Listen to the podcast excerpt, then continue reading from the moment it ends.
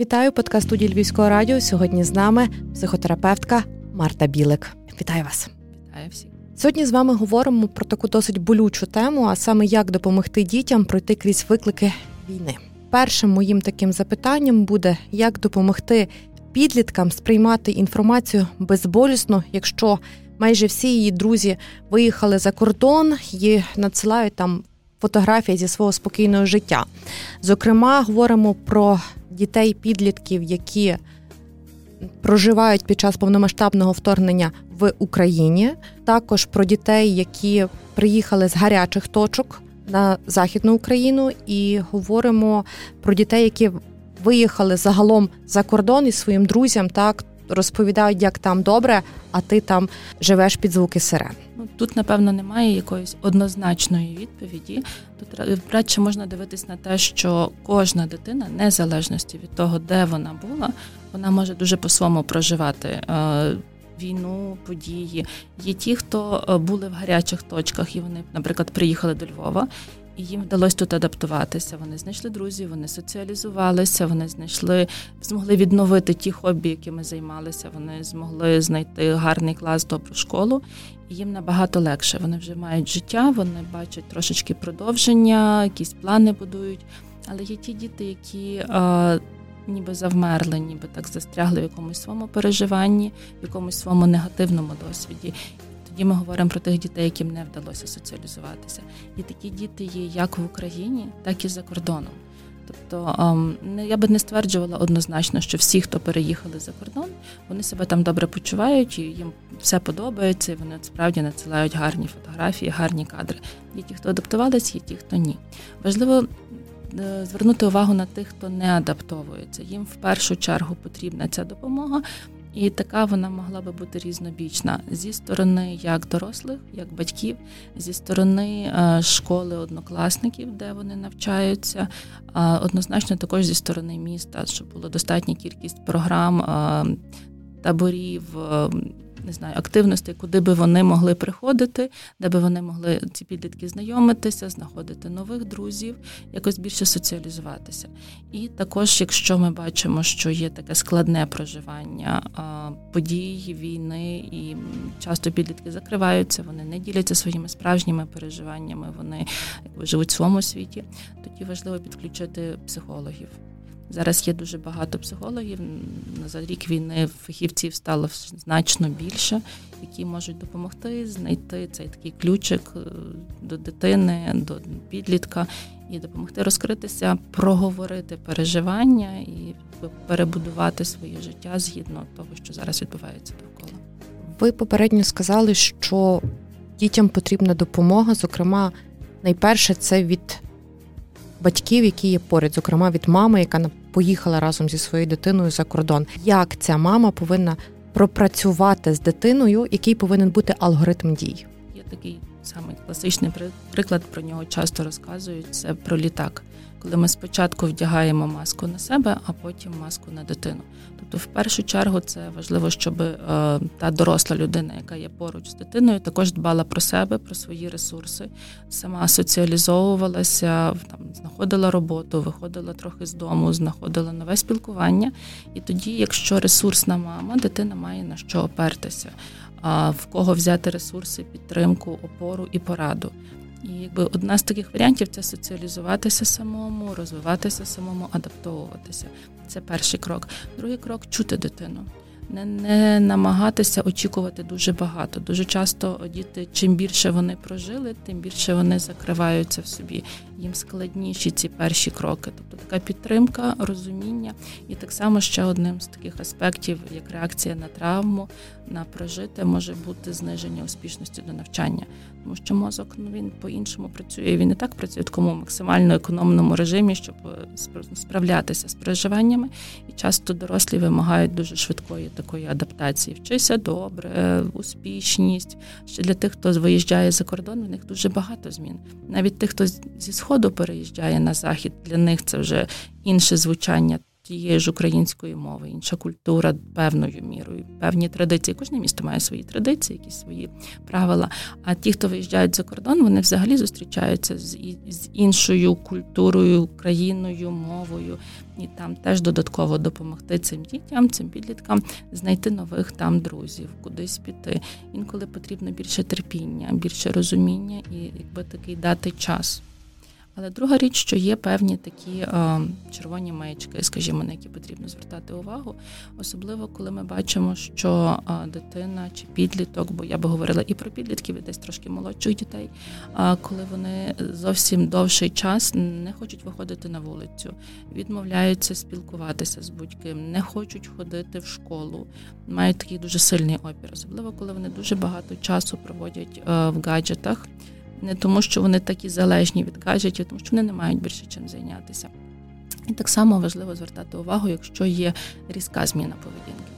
Тобто такі розлади адаптації, до прикладу, при там місяць, два, три, ніби все нормально, все гаразд, там адаптація відбувається, ніби нові друзі, ніби нове хобі, і тут дитина різко якось змінює свою поведінку, або різко закривається, або стає більш агресивна, або більше конфліктів вдома. Ну, яка би це не була зміна, але на неї теж треба звертати завжди увагу. Бо просто так різко щось не відбувається. Часто це така віддалена реакція на стрес, коли організм уже трошечки адаптувався, мозок починає розслаблятися, з'являється відчуття безпеки, і тоді ті проживання, які в момент не могли бути прожитими, вони повертаються, переживання повертаються. Тому в цей момент треба бути більш уважним і вчасно підтримувати. Якщо говорити про дітей, які приїхали на захід нашої країни з гарячих точок, з окупованих територій, ми розуміємо, з ними працюють і кризові психологи, і психотерапевти, є різні центри. Знову ж таки, є хтось із дорослих, так який мав би підтримувати цю дитину. І але якщо буває такий момент, що дитина не піддається, не піддається психотерапії, е, закривається, що робити? Зрештою, ми не можемо силою заставляти. Кожна людина має мати бажання, готовність, що доросла, що дитина, і ми це маємо поважати. Є ще другий момент, що е, ну, діти вони ресурсні. А я би Мені не подобається думка про те, що поголовно у всіх є травма. Всі точно мають будуть мати ПТСР чи інші розлади. Особливо діти, вони достатньо ресурсні. Вони можуть справлятися з великою кількістю переживань. Навіть дорослі часто складніше справляються, а дітям може бути легше. Головне не шукати чогось там, де цього немає. З одної сторони, з іншої сторони, просто підтримка і любов вони роблять дуже багато і дати право вибору, сказати Я поруч. Якщо в тебе зміниться бажання, думка, вибір, ти захочеш до когось звернутися, з кимось поговорити, це завжди можна. Але якщо наразі ти не готовий чи не готова, окей, я теж поважаю цей вибір, але завдання дорослих слідкувати, дивитися, щоб не було крайності в поведінці, крайності в якихось проявах. Інша історія, коли, зокрема, діти зі Львова, так, Західної України, яких батьки е, добровільно примусово відправили за кордон, так, тому що там, на думку батьків, безпечніше. Діти там себе не знаходять.